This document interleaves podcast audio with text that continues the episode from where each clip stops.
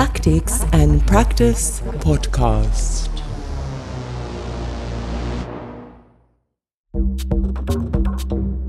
Dobar dan, everyone, and welcome to Tactics and Practice podcast, the audio extension of the Aksioma Institute for Contemporary Arts discursive program of the same name, focusing on investigative art, society, and new technologies. Back in 2021, for the 10th edition of Tactics and Practice, writer and tech journalist Marta Peirano conceived and led a series of conversations with a range of world class thinkers entitled Reprogramming Strategies for Self Renewal. My name is Janez Fakin Janša. I'm the artistic director of Aksioma, and I'm ready to share with you the recordings of that event, one episode at a time, once a week. The eight episodes feature Marta in conversation with Kim Stanley Robinson, Benjamin Bratton, Holly Jean Buck, Anab Jain, Kate Crawford, Joana Moll, Astra Taylor, and Eyal Weizman. This is episode number 5, entitled AI Better Machines for Better Humans, in which Marta talks with researcher, writer, and expert on the social and political implications of artificial intelligence, Kate Crawford. The second part of the recording is spiced up by questions from intermedia artist Sanela Jahić, journalist and podcaster Lenart Kučić, researcher of the digital conditionality Nika Mahnič, and our dear online audience. If you missed the previous episodes, you can easily find them wherever you're listening to this one. So without further ado, here we go. Marta Peirano talking to Kate Crawford.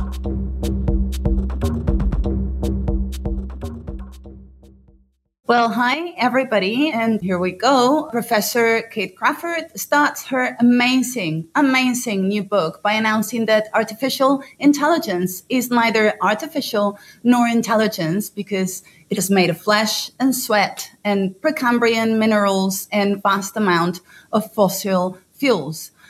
Neutral is another one of the things that artificial intelligence is not, as it requires such a fantastical enormous amount of resources that it is ultimately designed to satisfy the needs of those few who can afford it. Today, this means, of course, a very few wealthy nations, or should I say, the military departments and the spy agencies of those nations, and a very small number of companies, of technology companies. So finally, the Atlas of AI is not a book about technology, it's a book about power. Who has it? How is it used? How is it disguised? And how much it costs to those of us that don't have it. Professor Kate Crawford when my girlfriends learned that I was going to be talking to you today, they went totally bananas. You're not only one of the most respected scholars in the field, but an absolute superstar. So, in my name and the name of all the girls in tech that are thinking about becoming AI thinkers or researchers or coders, welcome to Reprogramming. Hi, it's a pleasure to be speaking with you today, and that I'm joining you from the other side of the planet, um, currently in Australia, where it is the middle of the night, and uh, hopefully the networks will be able to stay operational for our conversation. Let's see. Let's see. Well, as I was trying to say before, you have in fact published a guide to a country that is normally depicted as immaterial I believe your vision for this grant project started while you were working with brilliant designer and beloved uh, Aksioma collaborator Vladan Joler uh, in the mapping of the entire life cycle of an AI, in this case, the Amazon Echo. So, can you tell us how and why this project came to be? Happy to. I mean, I've been researching the uh, politics of artificial intelligence writ large for almost 20 years. And certainly so much of that work has been looking at the types of epistemological and philosophical underpinnings of large scale machine learning. But it was really when I met Vladan in 2016 that we actually had this extraordinary research experience. It, for me, was a quite a transformative project. We were at a conference that was about voice enabled AI. So you might think of Siri or Alexa or Cortana. And one of our tasks to ourselves was to try and draw the process by which say something like Alexa would actually be drawing data and interpreting voices. But very quickly, we realized that we wanted to go further back in the supply chain to look at the beige cylinder of uh, Amazon Echo and to open it up and to say, where do these components come from? Where are they mined? Where are they smelted? How are they shipped around the world? And then also all the way to the end of life. Where are they disposed of in e waste tips in places like Ghana and Pakistan? So, certainly to commence a project like that was such a different process, um, certainly to, to my usual experience in archives or you know in, in journal uh, articles to really sort of put ourselves in the material production channels of artificial intelligence. And so it was in doing that project that I realized that I wanted to expand from looking at a single AI consumer device, which is, of course, you know, the Amazon Echo, and then to look at the entire AI industry. And so I'm wondering during that project, what were the challenges? Like, what were the where were the places the the you know the things that you could not resolve? Like, what what was mm. left unresolved in that project? It's so interesting about that project is that I think it's it's very much for us uh, a project that will always continue. It, it, can never be completely resolved. In many ways, the way that AI is spoken about is as black a black box, a technical black box that is impossible to open and fully understand. But what we discovered in doing that project was that there are black boxes on top of black boxes on top of black boxes. You can certainly start with a technical layer, but you need to consider the other strata, including the legal layer, the fact that so many of the companies that create these systems are protected by trade secrecy laws and proprietary information. You also have to think at the layer of the supply chain itself, which, you know, certainly at the level of mining um, is an industry which is extremely occluded and difficult to study and research um, for many reasons, including the fact that so many of the basic minerals that are used in planetary scale computation, from cobalt to lithium, uh, produced in conditions that are extremely difficult, often in uh, situations of extreme conflict. So, again, for researchers to be opening up these systems is to always be unresolved, to know that you can ask questions but not always have complete answers. So, for me, it was about that experience of opening up some of the hardest questions around how large scale scale industrial computation works and how it intersects with other forms of power. So, do you feel that in, in between that project and this book, which you were writing, of course, at the same time, because mm. I hear it took you five years to write this book, which it sounds like a miracle, really, such an accomplished research. I wonder if any of those black boxes were finally opened for this for this new project. Like, did you manage to unscrew some of those tops? I think, in this sense, it's it's more like looking at where all of these various forms of systems are interlaced and where they connect. So in that sense, I'm I'm far less interested in the magician's trick of complete transparency. I simply don't think such a thing is possible uh, in the stage of capitalism in which we inhabit. But I do think we can look transversely. We can actually look at the way in which various types of economic strata are actually built upon each other, and sometimes illuminate ways in which they are actually connected. So in this sense, you know, the project of Atlas of AI is really trying to look at the broader political economy of artificial intelligence.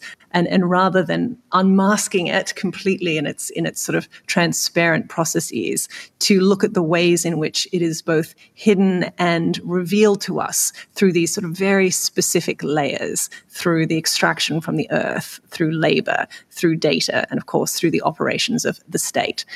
So, in that sense, you know, I think uh, for me as a researcher, it, it is an ongoing quest to understand these political and epistemological formulations, and that's going to take a very long time.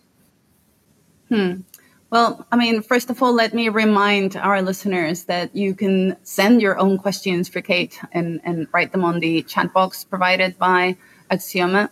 I remember like when looking at the anatomy of AI, thinking that this dissection that you were doing with Vladan had to rely on something like this kind of astronomical observations, no? Like when you send radio to the stars and you see what comes back just to guess, to derive some knowledge about its journey. But in the Atlas, you also take the explorer road and go visit these places like a lithium mine to see how the extraction is made and what the impact is on the place and the people involved, the people not only that work on it, but that they live around it. You go to the Amazon warehouses where humans work among the robots and you describe it as bodies integrated in the matrix, which is the real word for, for the I don't know, uh, digital arrangement that they have in the in the spaces, like as if human bodies were mechanical parts, no, that that watch that are mm-hmm. watched over by by an enormous surveillance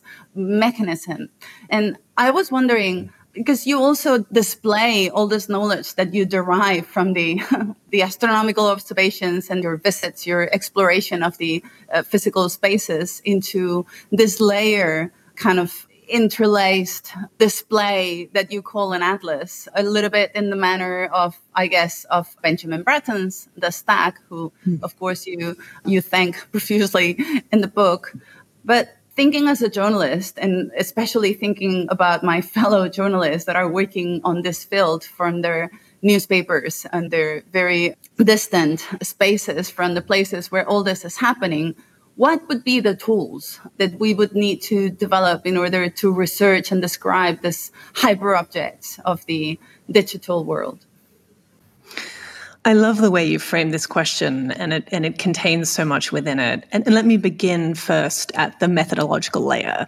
So, part of what I did in the atlas is to really go to the places of extraction, to go to the mines, to go to the shipping nodes and warehouses, to go to the archives, and to go to the labs where the data sets are created that drive machine learning. And part of this obviously is the process of what it is to ground artificial intelligence, to actually connect it to its modes of production that are so often kept away. And, and that is, I think, really part of the process of artificial intelligence. I, I, I, refer to in the book the work of Hardt and Negri, who talk about the dual operation of abstraction and extraction. And it is precisely by abstracting away the processes of how AI is made that it can actually persist as an extractive industry. And so, in that sense, it's actually part of the argument of the book is that we can no longer look at these systems as abstract, as immaterial, as ones and zeros floating in the cloud. We actually have to go to their locations of production.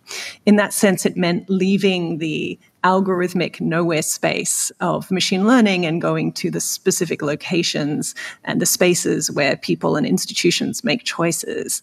So in that sense, you know, as a method, the way that the book is researched and written is as much a way of seeing as it is a resistance to that type of immaterial uh, discussion and discourse around AI. Um, so if I if I was to really engage with your provocation, which is how might journalists begin to research these systems differently? I think it begins on the ground. I think it begins on the actual places on the planet where you can see these systems actually being built from the ground up. And, and in that sense, it actually requires this wider lens. I love that you use the idea of sort of, you know, astronomical tools that we need to look further afield. And part of this too is to say, rather than simply thinking about you know a system at its sort of technical beginning and end how do we think of its full life how do we begin from birth to death and in that sense I think for journalists, it means asking deeper questions around how these modes of production are sustained.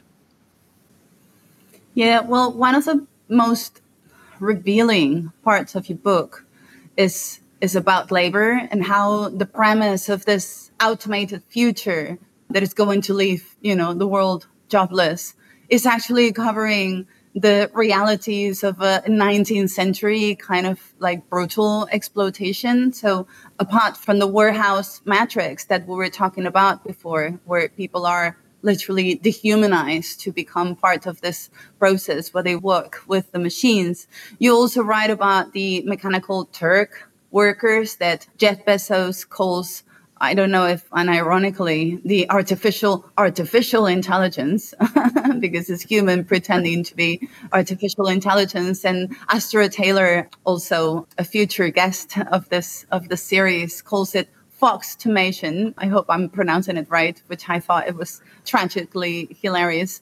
And you describe it as Potemkin AI. And we're talking about humans that are the actual neurons of AI. No, it reminds me of, uh, of the Samuel, Samuel Butler essay from, from the late 19th century where he was describing humans as the sexual organs of robots. And so I wonder if you think this training, this kind of exploitation, like this this kind of solution to the AI difficulties or challenges, is is just the phase in the training or the producing of the AI itself, or or if this is just yeah something that is always going to be there as hidden as as subterranean as possible.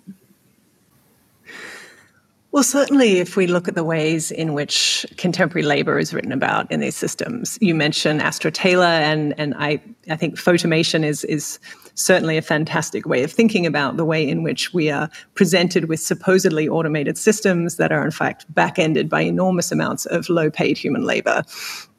Jathan Sadowski used this idea of Potemkin AI, again, a similar idea of the kind of uh, mock houses sort of representing sort of villages that in fact behind them is is absolutely nothing. There is a sort of emptiness. And again, what we find when we start to look at the labor conditions that are propping up technical systems is that there's an enormous amount of uh, remote work that's being done on platforms like Mechanical Turk and many others, where people are in some cases training AI systems, in other cases, completely emulating a system. So to give you an example, in the book, I write about XAI, which was a service that was offering a digital assistant. And people were completely convinced that this was indeed an AI system that was helping them sort their calendars, plan their travel, etc.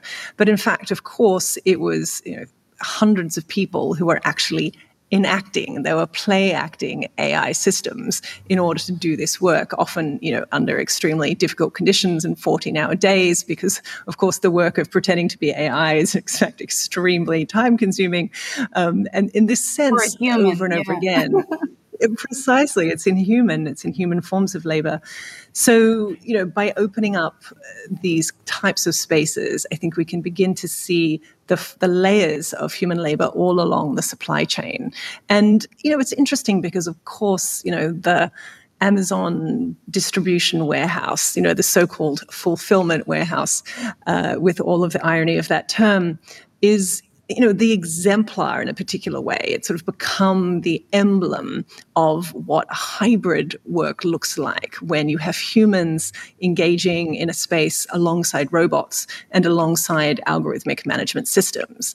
And it wasn't until going inside one that I fully understood and appreciated the extraordinary stress of being in those environments. Of course, I'd read about them. You know, there, there, are exposés. Journalists have have gone and worked in these spaces, but it wasn't until being within the actual uh, space of labor itself that I could see the extreme toll. You can see people wearing support bandages. You see the sort of the constant checking of the screens to check that people are maintaining the rate, the so-called picking rate, to make sure that you're getting objects and putting them into trays uh, quickly enough that you won't be penalized that day or that week to see that work, I think it, it does act as a very particular type of presentiment, as a warning of what work will be like when it's in these types of um, forms of so-called bossware overlaid with uh, increasing forms of automation and fauxtomation.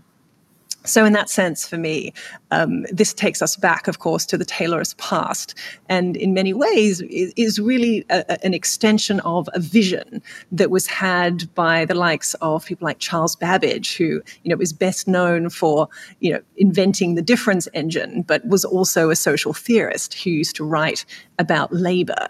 And his uh, somewhat horrifying imaginary was that people would become highly efficient in spaces of automation, that really humans were the most unreliable component and they had to be put in sort of remarkably restricted spaces in order to allow automation to do its work. In some ways, I think that sort of Babbage vision uh, is is is really kind of the, the the the, hope of the Bezosian kind of uh, mode of the Amazon fulfillment center. But in actual fact, you cannot escape the fact that it's humans all the way down, and that humans are now being used as that connective tissue to make those systems work.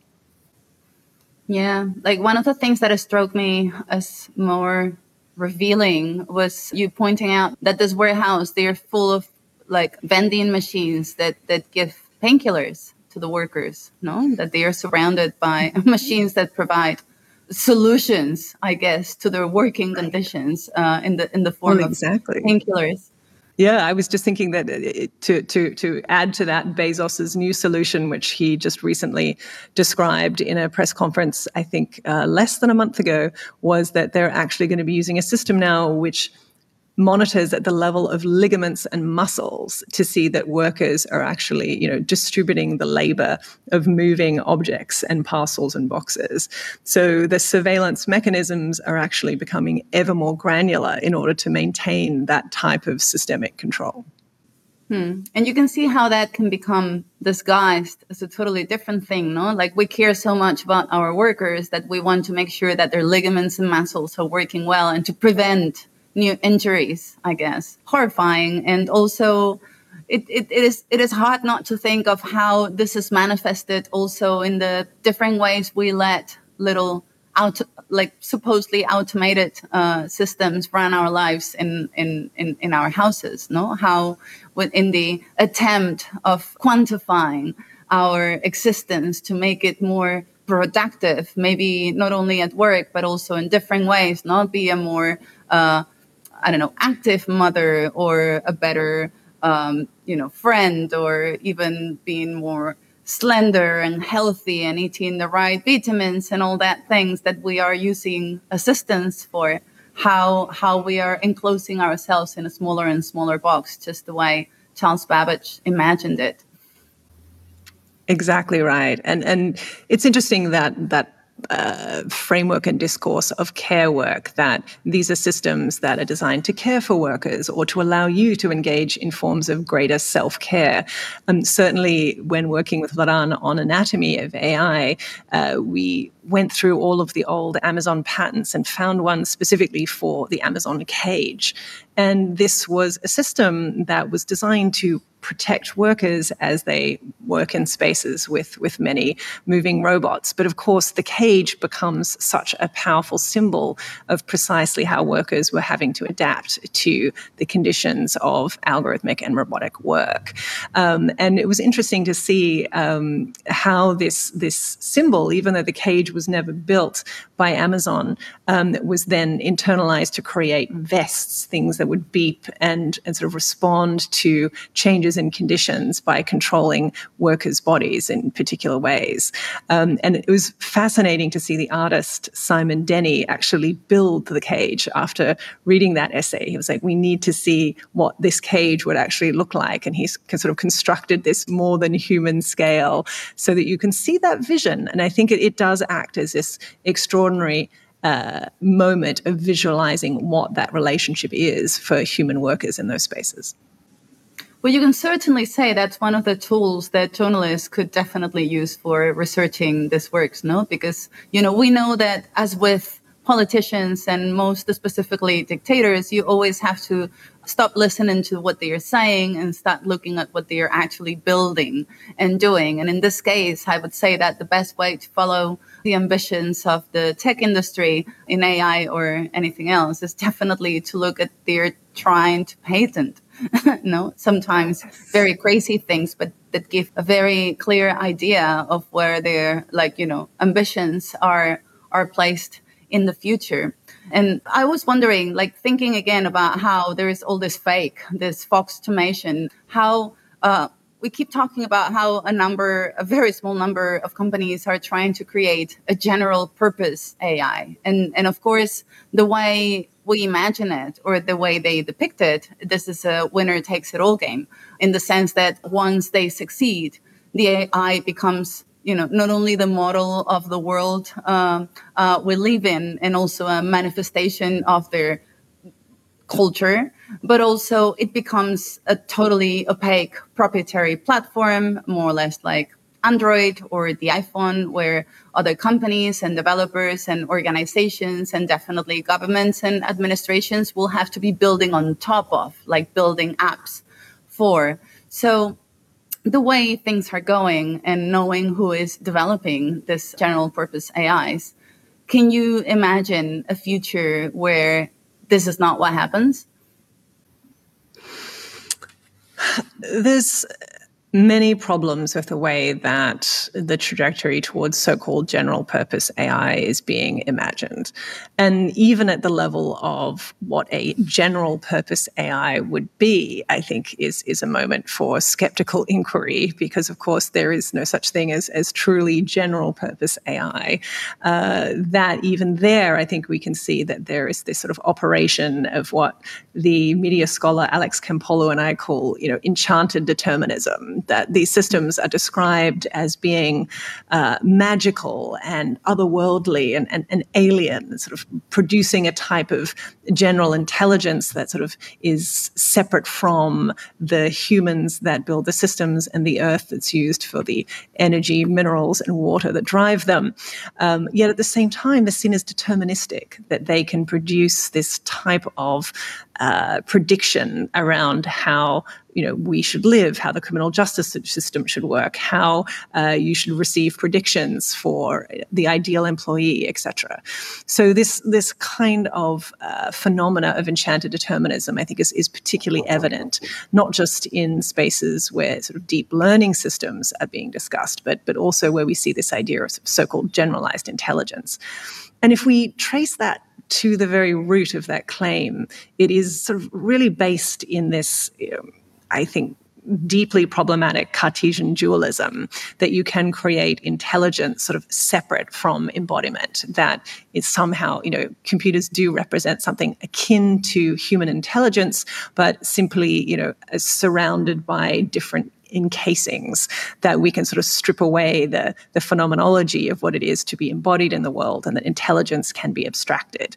Here again, I think, you know, we see the sort of profound original sin of sort of early computational thinking that computers are just like human brains. Um, so again, I think what we'll find is that there are shifting goalposts in terms of what is being defined as general intelligence. And with each decade, the definitions change to suit what industry is producing. Doesn't it bother you when it comes to things like how do they call it now? Yeah, industry 4.0, no? Like, you know, how this big companies are building this, or even this precision agriculture or precision health platforms that are meant to be general purpose inside their own like enclosed universes, I guess, in the sense that the precision health assistant will be one that is as capable of determining the level of humidity in your skin and see what, you know, nutrition you're lacking in order to get like the perfect luminous skin. Or if something that just popped out of your side is uh, potentially cancerogenous or not. Like, you know, for me, that would be general purpose enough. And of course, after the pandemic year, I think there will be enough incentive to produce this general purpose AI for health, general purpose AI for, you know, agriculture, farming, general purpose, general purpose enough, I guess we can mm. say AI. And I'm wondering, like, you know, since every company wants to compete, every health system wants to compete, every, like, you know, everybody wants to be on the same wheel of progress and get to the future at the same time as everyone else. And of course, this, this development runs parallel to the privatization of all the services, of all these infrastructures and all these abilities. Then I wonder, again, maybe rephrasing the question, if you can imagine a world where it is not six companies that offer these platforms for everyone else, including governments, and how would we get there and how would we resist that potential or even already here reality mm. well this indeed is is possibly 20 questions wrapped in one and they're yeah. they're all really important ones and, and and let's begin you know i think with this sort of ideological formulation of what it is to have an AI system that can resolve all healthcare problems or all uh, education uh, personalization, for example. It simply doesn't mesh with how these systems are actually created. And the longer we spend time, I think, here doing the excavatory work, doing the analysis of the substrates of artificial intelligence, the more you can reveal the way in which there is no such thing as a universal system that can be applied anywhere, because in every instance, they are ingesting vast amounts of data that carries with it its history, its context, its particularity, and the way in which currently, you know, training data for large scale AI systems is seen as a simply interchangeable infrastructure that you could you know apply it to one healthcare system or you could simply apply it to another or you know again to a completely different industry.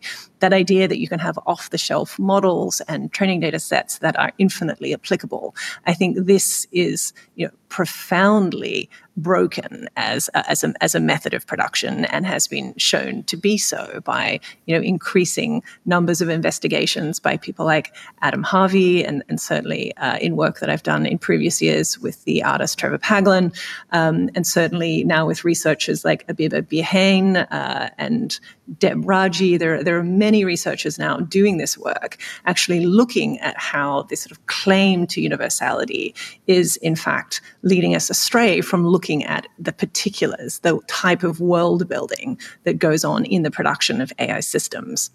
So, you know, here too, I think there's a methodological question to ask about how we should investigate AI is by sort of really, first of all, querying those types of ideological formulations and then returning with a far more rigorous form of investigation or, or you know what Vladan calls detective work um, to really understand how they're actually being made. Um, so in that sense, you know, you then take us to the next question, which is the broader question of the political economy of AI, which is right now certainly one of the most concentrated industries in the world. I mean, you'd, you'd, really have to go back to the railways to, to think of something that had sort of fewer players running such powerful and highly concentrated global infrastructure. And you know, you know we could say that there are a dozen such companies um, around the world. Although, if we really look at who owns cloud architectures, we're really talking about sort of fewer than six companies. So, in that sense, these are the same companies that also have the replenishing data pipelines that in addition to having devices that are giving them constant forms of images and text and social interactions and videos. They are also the ones that are, I, I believe, going through these processes of what we consider an enormous enclosure of the commons, capturing data from all sources that were previously seen as, as forms of publicly held information. So between those two kind of capacities for ingestion, I think we are seeing some winner take all effects in that if you already own the pipelines and the backbone and the data inflows, um, you will find that, you know, again, your capture of the market is is extraordinarily strong. And that is why I think we have some very real questions to ask about what resistance will look like and, and how do you actually uh, move against that particular type of industrial formulation. Hmm. You see how this capturing of the data can be real quick, no? Can happen real fast mm because I mean, I'm thinking, for instance, about how previous to the pandemic, like there was like two, maybe two people that had the most amount of genetic like material in their databases. One of them was the Chinese government, and the other one was a company called 23andMe, which is which is remarkable. No, that we hit, we find ourselves in this predicament of needing to develop like pharmaceuticals extremely quick and that the ones in possession of the what is probably the most important material is not a network of specialized universities developing like quickly developing testing testing solutions and vaccine solutions but this one company that did not exist like 3 minutes ago this i find almost stupefying it's the same. I have the same feeling about the fact that the big platform that even the smallest of agriculture person, because my English failed me there, the smallest of farmers and growers are using this Bayer Monsanto precision mm-hmm. agriculture platform that allows for them to know which part of their field is not getting enough water or how they can use the products of Bayer Monsanto in a better, more productive way. But at the same time, they're like giving them the input of what kind of land they are working, like what kind of shade do they get, what works in what places. And and I always think about this idea that Scott was was talking about in The Eye of the State in ways of what was well, I don't remember about how the civilizations that remained anarchic, let's say, for longer were those that learned to grow potatoes instead of wheat because, you know, you can pick them whenever you want and they grow in secret while wheat is something that is easily taxed and, and accountable for. And it has its own calendar, which seems to me like the first algorithm that was running humans before we even had machines.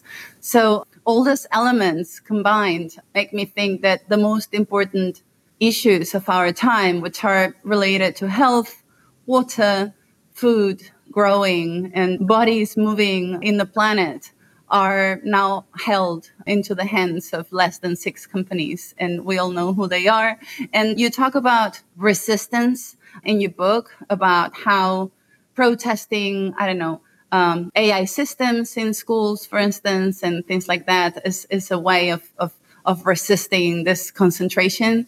But, but I do have the feeling that we've been resisting like with this sort of collective action for quite a few years now. And yet the development of this, of these technologies is scaling really fast and they are also invisible and convenient for most people. So I don't even know what would be the right tools for such resistance that to, to the level of you know of arranging this infrastructure to work for us instead of becoming uh, tools for surveillance and control that we have now.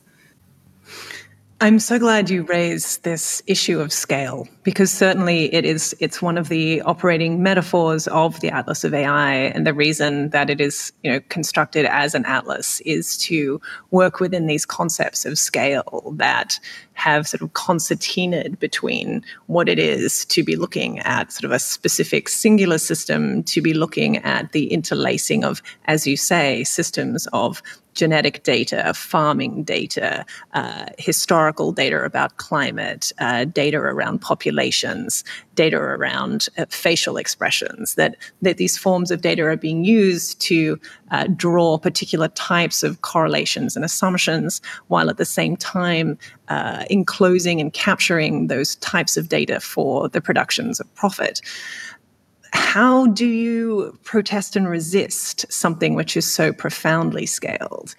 This is something that I think we've certainly seen early signs, and I would say just in the last few years, you're exactly right. You could look at some very particular types of, of political resistance. We could look at the banning of facial recognition in very specific locales like San Francisco or Portland or Somerville. Again, these tend to be quite uh, tech literate and wealthy populations, and they're very localized. They have very specific rules around, you know, where these systems can be used and where they can't be used, and, and so often the focus is on curtailing government use rather than curtailing the use by the private sector. And certainly, one of the things that I write about in Atlas of AI is the way in which the private sector and the public sector are so profoundly entangled at the level of the way that these systems are deployed and harvested. So, in that sense, one of the big questions that I've been asking in a current research project with the scholars Michael Medeo and Mike Ananny is how might those politics of refusal also scale? How do we contend with refusal not just being a local action, but at the level of network scale itself? And this, I think you're exactly right, is an open question. And it's a question that we currently don't have easy answers to.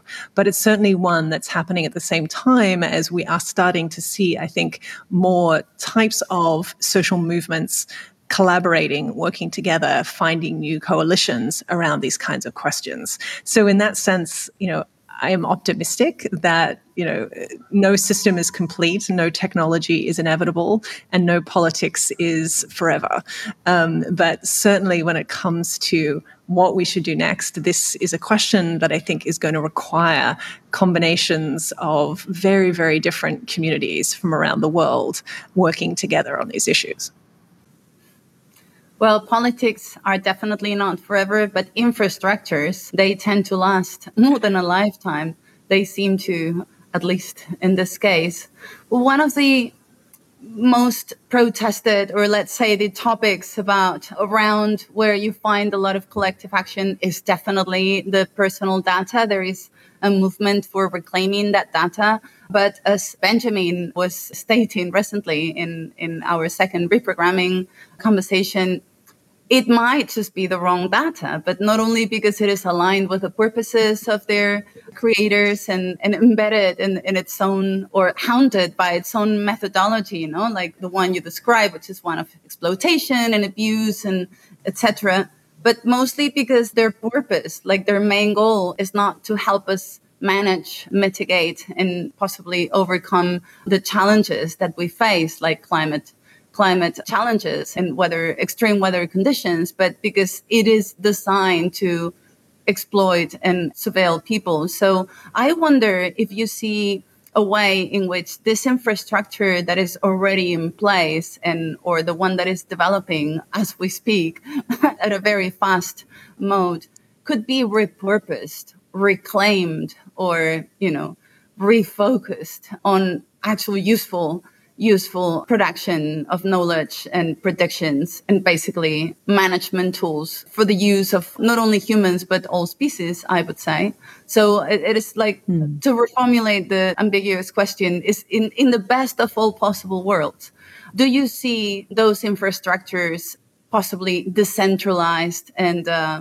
and useful and if this could be planetary scale computation system that is useful for all of us and decentralized, what do you think it would be capable of? Well, certainly, I think that Benjamin's vision of you know another type of planetary computation is possible is something that we will need to cleave to in the next few years, given that I think that so many of the systems that we are currently uh, seeing be developed are not actually serving those those questions around how to live on a planet under extreme climate strain. But at the same time, one of the things that concerns me is the way in which there is a consistent pattern to think about technology itself as the central actor and quote unquote solution to problems. And, and we see this quite commonly in the sorts of discourses, both in tech utopianism and in tech dystopianism.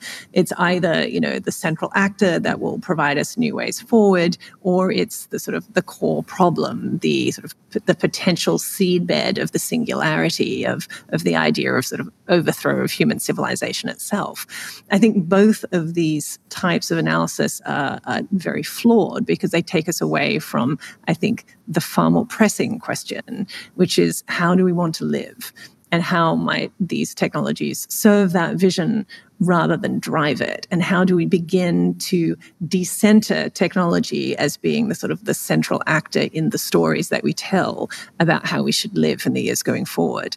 Now, you know, certainly there are questions to ask about, I think, the, the tendency towards a type of uh, humanistic lens. And if there is one thing that we really do need to do, is to sort of think in these, these broader ecological ways, to sort of decenter humans also as being sort of the central actors of those stories So, in that sense, moving towards a more planetary uh, form of, of life, a way of think this experience of the next, let's say, 100 to 200 years of extraordinary change as how do we think collectively with other forms of non human actors? The question is whether or not the systems that we currently have, certainly on the technological side, can be party to that. And this always takes me back to Audre Lorde, the idea of the master's tools cannot dismantle the, ma- the master's house. You know, what is it going to be to ask these systems to become actors when they are indeed owned by so few and in many ways built with the ways of seeing that uh, designed for capital, for policing, and for the military? Yeah, it's all right. You don't see any repurposing of this. I don't see definitely a repurposing of this data. I wonder about the infrastructure, but mostly because I think the most like relevant one might be the one that we are all carrying and, you know, feeding every day from our pockets and our like desks and etc. And that infrastructure is now, is now in very few hands. You can tell by just Apple and Google telling the European Commission how their, you know, COVID radar applications are going to be, which I thought it was a scandalous, extremely interesting moment, at least from a democratic perspective, I guess.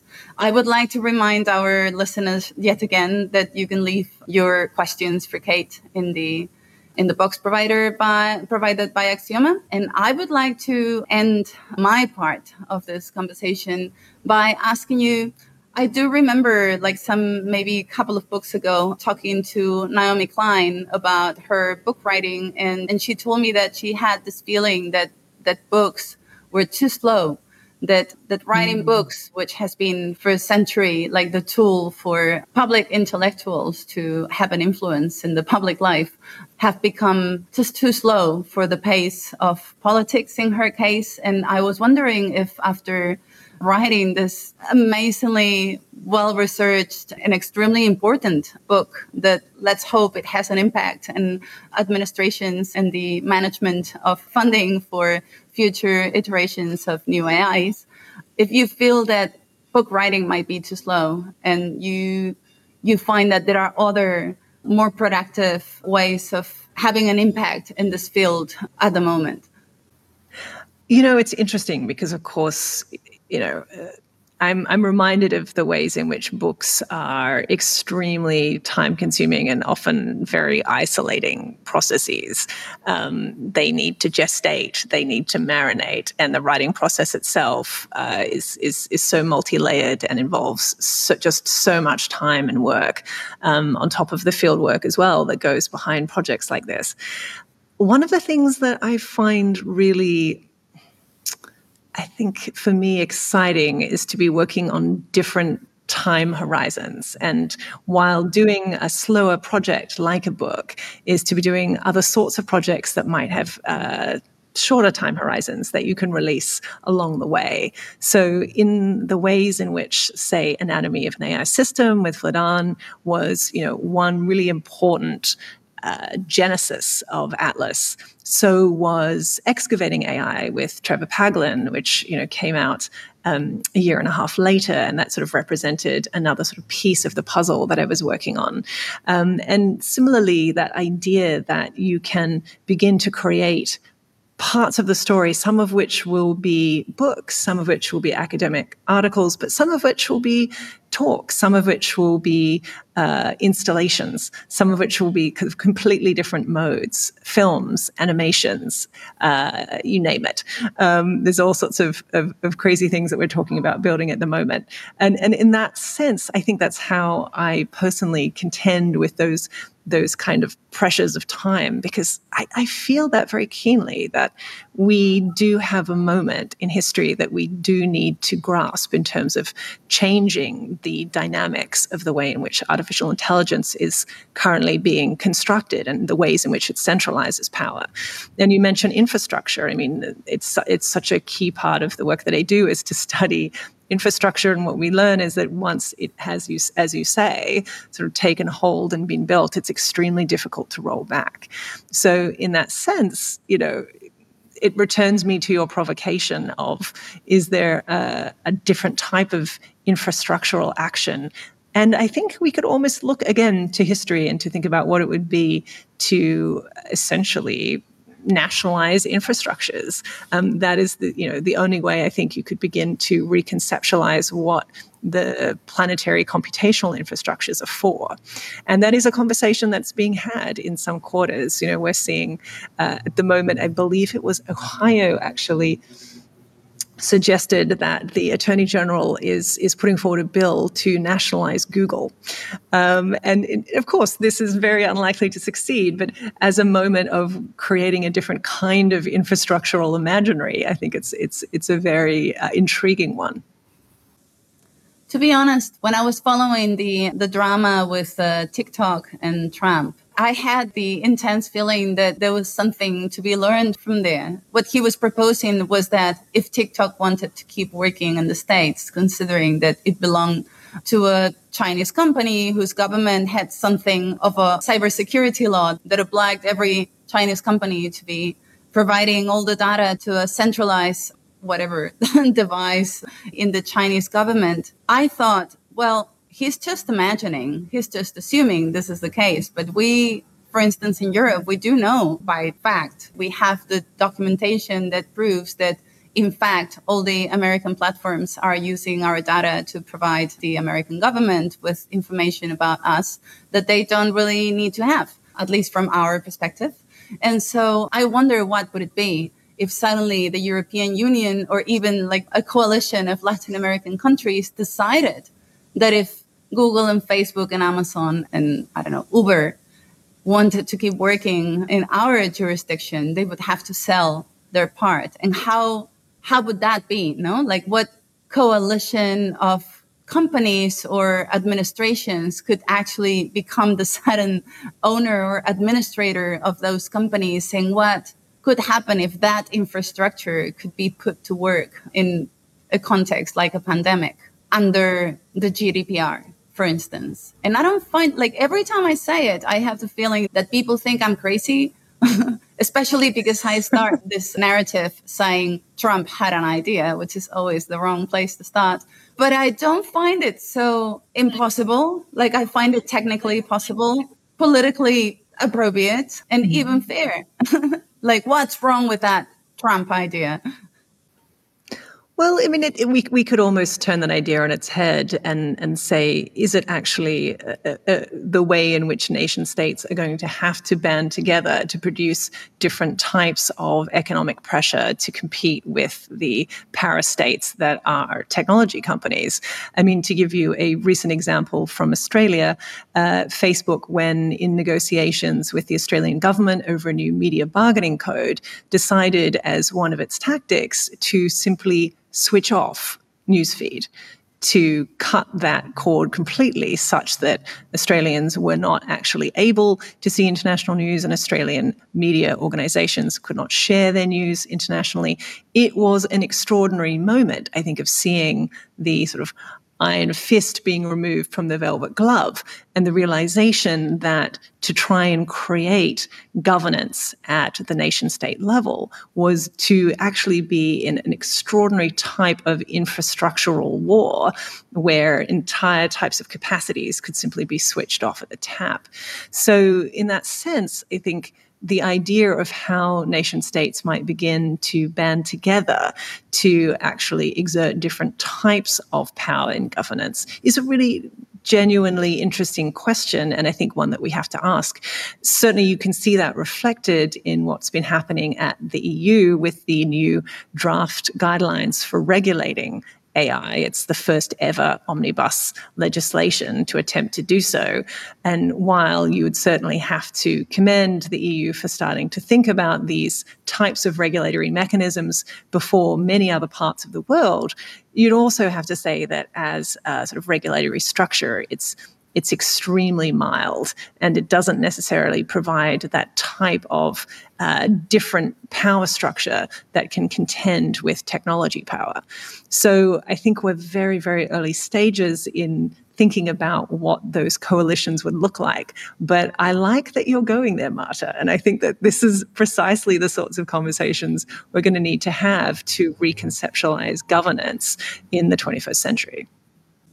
Well, I certainly, as a journalist, I love that you mentioned the power struggle that happened in Australia not so long ago, because it was definitely a reminder of where the infrastructure is and what happens when you try to have some control over it. For instance, when you're having a pandemic and you need people to be aware of all the lockdown information and where a virus is moving, etc. So for me, it was a very important moment of revelation, a little bit like at the level of, again, Apple and Google telling the European Commission how the apps for COVID would work, not being elected officials themselves and not even being Europeans. It was fun to see how the countries that decided to keep going with their own solutions anyway had to remake their steps, I guess, in order to make them work because 99% of the phones in the world are run by Android or by an iPhone system. So as much as I would love to just keep talking to you forever, I'm going to have to handle you to our three special guests. I think the first one is in London. Hello. Hello. My name is Nika and I'm doing a PhD on stuff that you are kind of talking about now, which is proprietary analytics in the UK public administration. So, about the prioritization of governance through infrastructure. And I first have to say, Kate, your work was a very big inspiration in the past five years. I was really waiting to, for something to cite in a book format as well. And it's really a pleasure to be able to ask questions. I really like the book because it's also travelogue. It also shows the what is needed to learn what is behind the structures. I'm sometimes a bit confused about your role at Microsoft because I think that you have to be part of structures to know what's kind of happening as well. Um, and I'm mindful of the different positions in which we can actually uh, produce knowledge. My question I mean, I have many questions, and you already addressed the issues with like writing books and different ways in which impact can be done. My question also refers to the work of Benjamin Bratton, because I feel that it's a bit, when we talk about planetary computation and about global actors, it's kind of a way to decenter perhaps the centers where responsibility should be more powerful. And I was really thinking a lot about this AI systems as state actors proposal that you mm. wrote. And in the end, I always think like we're not talking about so many different nation states that have a stake in it. And sometimes decentering this from the US to different like planetary global structures prevents us to actually maybe make some change. So my question would be, as you're talking about scales, should we focus on certain scales and perhaps not be so abstract when it comes to the role of certain nation states. Because for me, it seems as somebody coming from Slovenia doing research in the UK that sometimes it feels like you can do more if you are actually addressing power structures somewhere else. Because we do we do research in Slovenia as well on those questions, but at the same time, like the impact this research can have is very different. And sometimes, like talking about planetary global computation, just like makes mm-hmm. everything very abstract and perhaps not impactful enough. So that's the question, I think.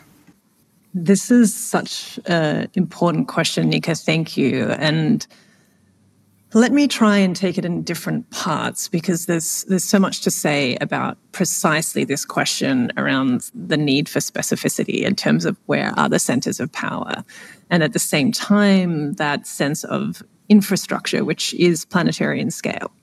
But I think it's exactly right that what we don't want is in by talking about planetary computation we somehow blur the idea of who owns those infrastructures and who controls them um, and who do they, they they most benefit so in that sense you've you've done a very important thing which is to delineate where we can see the AI centers of power in terms of geopolitics versus who actually owns infrastructure at the planetary level.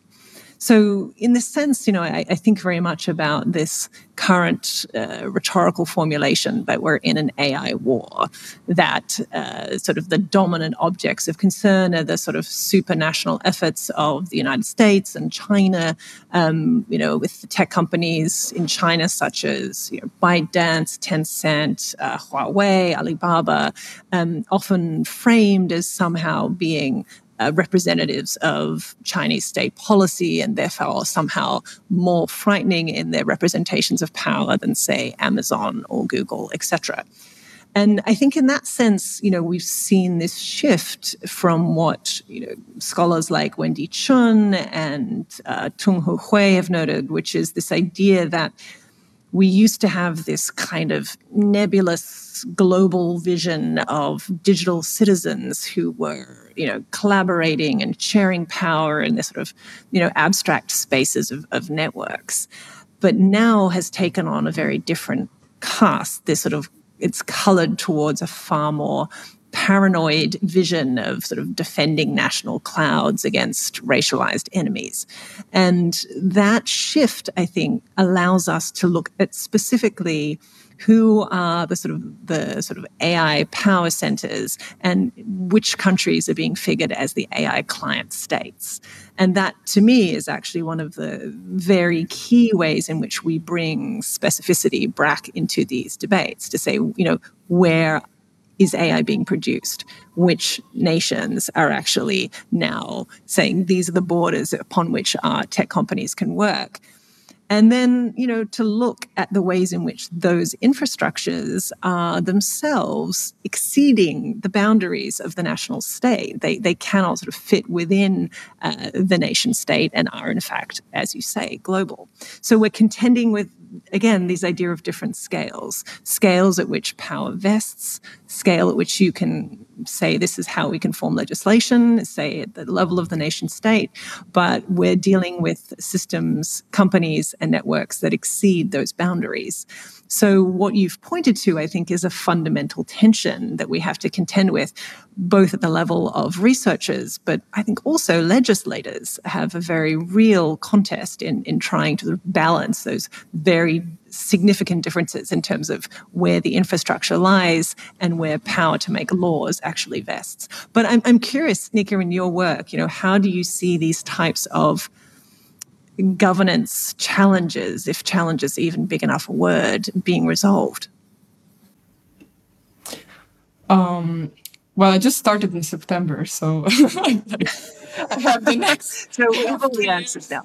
I have three years to three years to find something that will not be just a, like a book, but maybe also a policy proposal. But um, I think trying to understand infrastructure by doing field work. I'm planning to do field work if the government allows me to enter their premises. But at the same time, yeah, I don't know, try to think of different ways to address. Uh, but I couldn't get much further than AI systems as state actors proposal. I think this is a really great idea, but I learned that you cannot transpose legislation from the US common law practice to the UK law, common law practice that easily. So I'm not that far, but I'll uh, I can keep you posted. so let's see where it goes.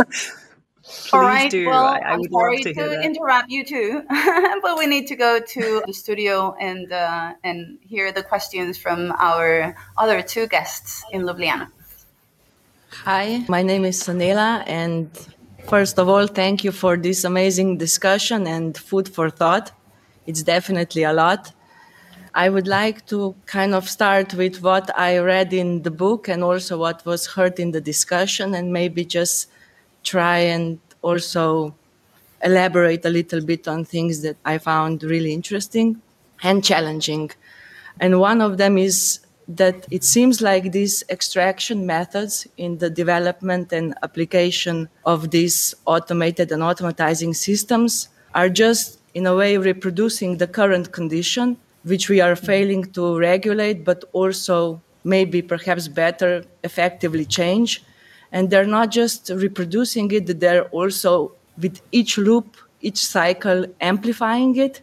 So I wonder, because we see in so many cases that then the implementation of these technologies and their, the weight of these amplified effects fall on the already disadvantaged My question might be a naive one, but I would like if maybe we can talk a little bit more about how these logics of capital monitoring, surveillance, targeting uh, can be challenged.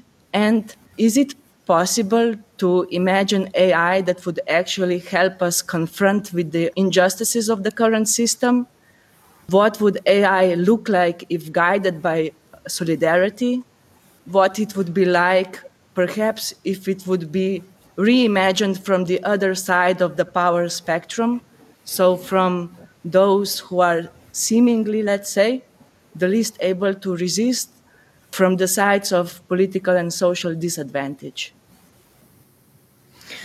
Fantastic question. Thank you. And, and it certainly echoes Marta's wish, I think, earlier that we could find a way to uh, resuscitate and revive these infrastructures for different political formulations. Um, so let me begin by saying, you know, there's, I think, a, another type of, of question that I would love to bring out in what you just said, which is this idea of the layering of forms of capitalism upon each other, creating this amplification. I think you're absolutely right. But the question that I think haunts me and I think haunts, you know, many scholars in this space is do we actually consider this to be a different form of capitalism or as you know McKenzie Wark writes, you know, is this something worse? Um, and certainly part of what I've done in Atlas of AI is to trace the histories from histories of uh, Fordism to histories of eugenics to histories of war and colonialism that we continue to live, not just in terms of the legacies, but that are sort of living forms of colonialism upon which these technical systems are built. So, in that sense, you can certainly look to the idea of forms of political power that have been centuries in the making uh, are simply sort of receiving new layers and new forms of amplification. But then there's this question of whether or not these modes of abstraction and extraction are actually creating something new. And this is something that I, you know, I have long discussions with McKenzie about. And I think we're all in the stage of, of seeing something now which is emergent and troubling, and whether or not it, it constitutes a new form of capitalism. I think we are waiting to see, but certainly I think the signs look to me as though I, I believe that we are. But your, your second part of your question is this idea of, again, um, an AI in solidarity. And I can certainly point to real examples where AI systems can be used as a diagnostic tool. So you could think about all of the instances where we find AI systems producing forms of discrimination uh, or sort of overt forms of so-called bias. Um, I think about these as sort of the megafauna of the sort of classificatory underbellies of AI. Um, you could say that when Amazon's AI scanning tool was downvoting every woman who applied, that they'd actually inadvertently created a diagnostic tool that showed the profoundly problematic hiring practices of the company that had been almost entirely hiring male engineers. And indeed, that's what the AI system was optimizing for. So you could think think about that as a form of of seeing different types of social failures. But whether or not we can repurpose these systems for the needs of solidarity and for remaking the world in which we live, again, I, I don't want us to always have to see these systems as, as, as part of our solidarity and our political work, and that it might actually be really necessary to think about how to form those bonds and those capacities for political change outside of the forms of machine learning and centralized AI. Thank you. I love that you that you mentioned this case because I had exactly the same thought when Amazon discovered that they were being actually gender biased in their historical records for hiring. Their solution was not to acknowledge the fact that this tool was going to improve their hiring culture, but to stitch it, which is like, are you really proposing that what just happened was not useful? It wasn't useful to you, if you don't want to change your hiring culture. But it was definitely extremely useful precisely as a diagnostic tool. And it will always give the same solution because there's very little noise in the algorithm. So thank you. Thank you for that. Well, hi, thank you for this uh, inspiring talk. Uh, I've also been following your work for quite a while. I've been a tech journalist for more than 20 years, I guess. And AI, of course, is one of the topics that I cannot ignore, of course. During the first part of your conversation, you also used this metaphor of space exploration. And it occurred to me that in a way, uh, as we invented telescope to see, you know, the objects that are too distant for our senses, and as we invented the microscope to spot, you know, the objects that are too tiny for our senses, and those, well, the two tools actually reconceptualize pretty much everything we know about space and nature and, and, and the rest of it. And it occurred to me that maybe, in a way, uh, a combination of machine learning and big data could be another tool, such as a microscope or a telescope. What do you think those tools will help us find out about ourselves and our societies? That's that's one question. The other is who will be watching and for what? And third, you were mentioning this question of scale a lot in your book that uh, everybody can actually buy a microscope or a telescope, but you cannot build an um, AI microscope without all the data. And uh, only a few actors have this crucial component of this new tool. So, will it be possible to, in a way, democratize this powerful new tool to actually enable all of us to do research on, let's say, human societies with this new tool?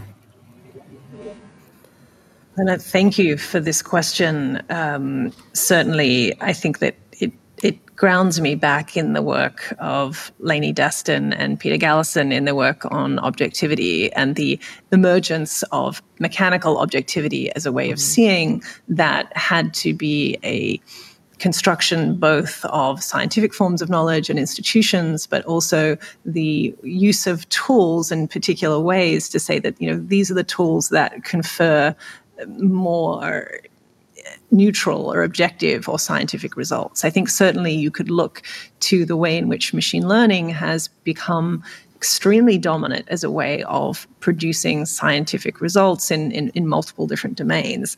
That mm-hmm. certainly it is it is becoming a, a, new form, just in the way that we saw mechanical objectivity doing so in the 1800s.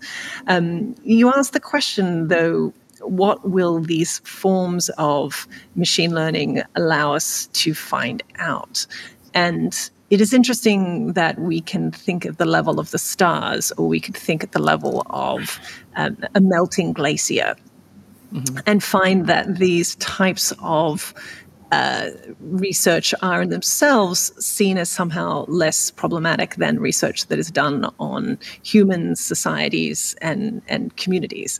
And certainly, I think that is predominantly the case. I'm, I'm much more excited in seeing how these tools will help, help us reflect on sort of non human systems um, and, and to give us insight in ways that we previously would not. But it is the minute at which these tools are provided precisely for the logics of you know capital policing and the military as we discussed that the sorts of results that you get are immediately tainted by those types of objectives. And what we have to ask is to what degree are these tools actually built with those ways of seeing within them.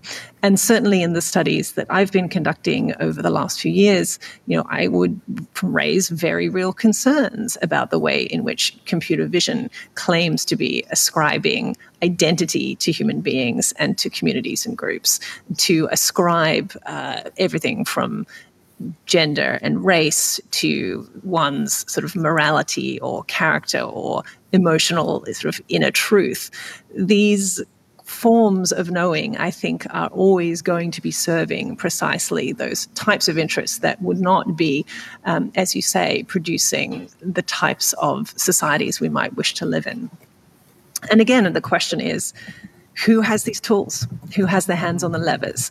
And until those forms of, of knowing are actually, as you say, more uh, reachable by different sorts of communities, then again, they're simply serving the most powerful interests. Thank you. All right. Well, I guess we could mention also the the program that the James Bridle did for the BBC Radio 4, I think like almost a year ago, precisely about the new ways of seeing, talking about how our our idea of the world is defined by the tools that we use to see it and what does it mean for our future technologies also. Hi Naja. so i think you do carry some questions from the audience. So i'm going to leave it to you. Yes hello to you both and thank you marta. I'm doing great especially after this amazing discussion. I loved it and kate i just loved reading atlas of ai we have selected three questions from the audience today, and the first one is coming from Anya Arich. They ask Your book is not so much full of maps and charts, but it does, in every chapter, put us in places we can clearly define.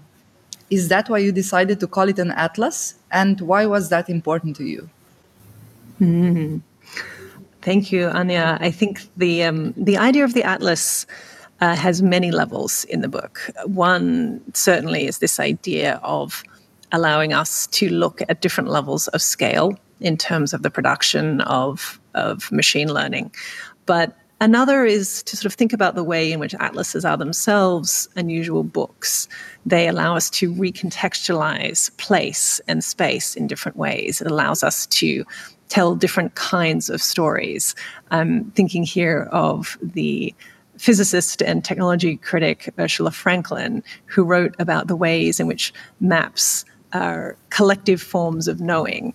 And certainly in, in creating this book, I felt very much that I was drawing on the critical scholarship of many different fields and disciplines um, and many different scholars who have influenced and inspired me for a long time, you know, and that's that's certainly been, you know, everyone from, you know, Lucy Suchman to uh, Peter Galison, who we mentioned, to Benjamin Bratton, to uh, Simone Browne. The list is very long. Um, but there's another way in which maps are relevant here too, which is that, of course, maps are uh, histories and, and trace the lines of power of domination over time. So we see the ways in which colonization has actually created its own types of atlases. We can think about the ways in which the borders that we understand are there to mark particular types of territorial battles. And Furthermore, we can think about the great houses of AI and how they too are creating these sort of new atlases. And this is honestly very explicit in insofar as the way that uh, that many tech companies write about sort of creating singular a singular atlas, a singular map um, of the world. And these proprietary maps are things that uh, I believe we must very actively work against to try and form different types of knowing, different types of uh, understandings of place and different atlases. So, in that sense, I'm almost using the concept of an atlas against atlases, and to say that you know the atlas of AI itself, to think about AI as a sort of a centralizing form of atlas making, needs to be in many ways questioned, uh, and in some ways to intervene into that directly. Thank you. Thank you, Kate. Adam Harvey asked the following question about face recognition. I've done research on the use of celebrities and public figures in the face recognition datasets and was wondering if Kate is aware that you're included in Amazon's celebrity recognition product. And if so, do you want to be removed? If not, how does it make you feel to learn this? For reference, Amazon face recognition ID is as quoted. I love this. And hello, Adam. It's fantastic to have you here tonight, at least in my time zone. Um, and I want to have another shout out to your work in, again, critically investigating the data sets which have become so powerful in constructing these systems.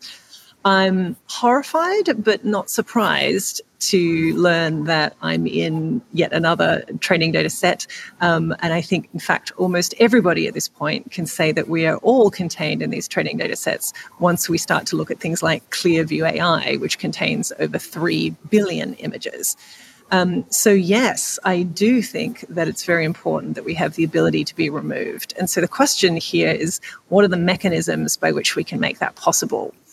Certainly, we've seen some really interesting pieces of legislation pass. I know that uh, BIPA is something that um, that we've discussed in the past, uh, but again, we're talking about singular sort of state based legislatures in the US. Um, we've now seen the EU's AI uh, regulations specify the need to have far greater controls over training data. That's a step, but what we want to see is exactly as you say, Adam, is way in which people can actually say, no, I don't want to be uh, in this training data set at all. And the other thing that I know that, that your work has raised and something that is a real concern here as well is even if I could be removed from this particular training data set, what would happen if that set continues to circulate on academic torrents? What happens if that training set is still being used to train large scale production systems? So I think we need to look to different forms of control rather than individualized opt out. I'm, I'm much more interested in thinking about how do we find strong legislative protections against non consent based training data construction. Thank you. For our third and last question, oddly enough, the username Siri asks, What would you like people to do differently after reading atlas of AI? Well, it depends who they are and, and, and what their sort of greatest hopes might be. I mean, certainly in, in this book, I argue that the way in which artificial intelligence has been defined and the way in which we, it is being publicly discussed is far too narrow. That it is, in fact, neither artificial nor intelligent, but part of a much larger form of you know, extractive computation, which is affecting so many levels of everyday life and much more widely the planet itself. So, in that sense, my hope is that we begin to do a few things, but certainly that we begin to shift our time scales when we start to think of artificial intelligence, that we think about the way in which we are extracting minerals that took billions of years to form to serve a split second of technological time. That when we think about so called automated systems, that we imagine the many types of human labor all along the supply chain to create that particular type of illusion. And that when we hear about the types of you know, digital exhaust or data that's being collected that will allow us to have ever more personalized and, and useful systems, that we might start to think about half lives of that data, that we might think about the ways in which it becomes uh, a form of haunting, not just us as individuals, but more broadly our communities and those who will come after us. So, in that sense, my hope is that we not only begin to see these systems differently, but that we begin to say, here is far enough, that we begin to start to delineate a boundary that says these systems cannot be applied everywhere to everyone for all things. That in actual fact, there needs to be a different type of politics emerging that can question and, when necessary, refuse these systems. Thank you, Kate, Marta, and thanks, of course, to our online audience posing so many thought provoking questions in the chat. This is all of our questions for today. So, in the name of Tiama Aksioma, I thank you again. And Marta, I give the mic back to you. Well, thank you, Naja. It was good to see you as always. And uh, I think it comes the time to, to call it a night, especially for Kate, because she is far away in Australia in a totally different time zone, which I'm right now very envious of because I'm in Berlin and in the middle of what seems to be a heat wave. So my brain is melting. and I want to thank you. Thank you, Kate, not only for being here with us today, but also for the amazing research and incredible book that you just put out. I want to recommend again the Atlas of AI. It is a magnificent piece of work. It is an eye opener. And at the same time, it is a, an extremely easy and entertaining read. So thank you so much, Kate. And I hope to see you uh, soon in this part of the world. I hope that too, Marta. And can I say it's just lovely to have this conversation with you. And thank you for taking this time in our very different time zones. And thank you to everyone at Aksioma. This is a community which has done so much for advancing these questions, as well as the philosophy that will help us to more understand the way in which power circulates in these systems. So um, I'm delighted that we could spend this time together, and I hope we can do so in person soon. Thanks so much for listening, everyone, also from my side. Next week, we'll return with Marta Peirano in conversation with Barcelona based artist and researcher Joana Moll, and the participation of our special guests, as usual. Reprogramming is a podcast series produced by yours truly, Janez Fakin Janša and Marcela Okretič for the Aksioma Institute for Contemporary Arts Discursive Program, Tactics and Practice. All episodes were edited and mixed by Gašper Torkar, who is also the author of the amazing original sound and music. The whole thing was coordinated by Sonja Grdina and realized in the framework of KON's Platform for Contemporary Investigative Art. For more information on the context, participants, and partners involved, see the link in the description. You are, furthermore, welcome to visit aksioma.org, where you'll find a wealth of free content, including the book version of the reprogramming talks. And if you like what we do, please consider supporting us on Patreon or by making a donation, but no pressure, of course. That's all for this episode. Greetings from Ljubljana and Nasvidenie.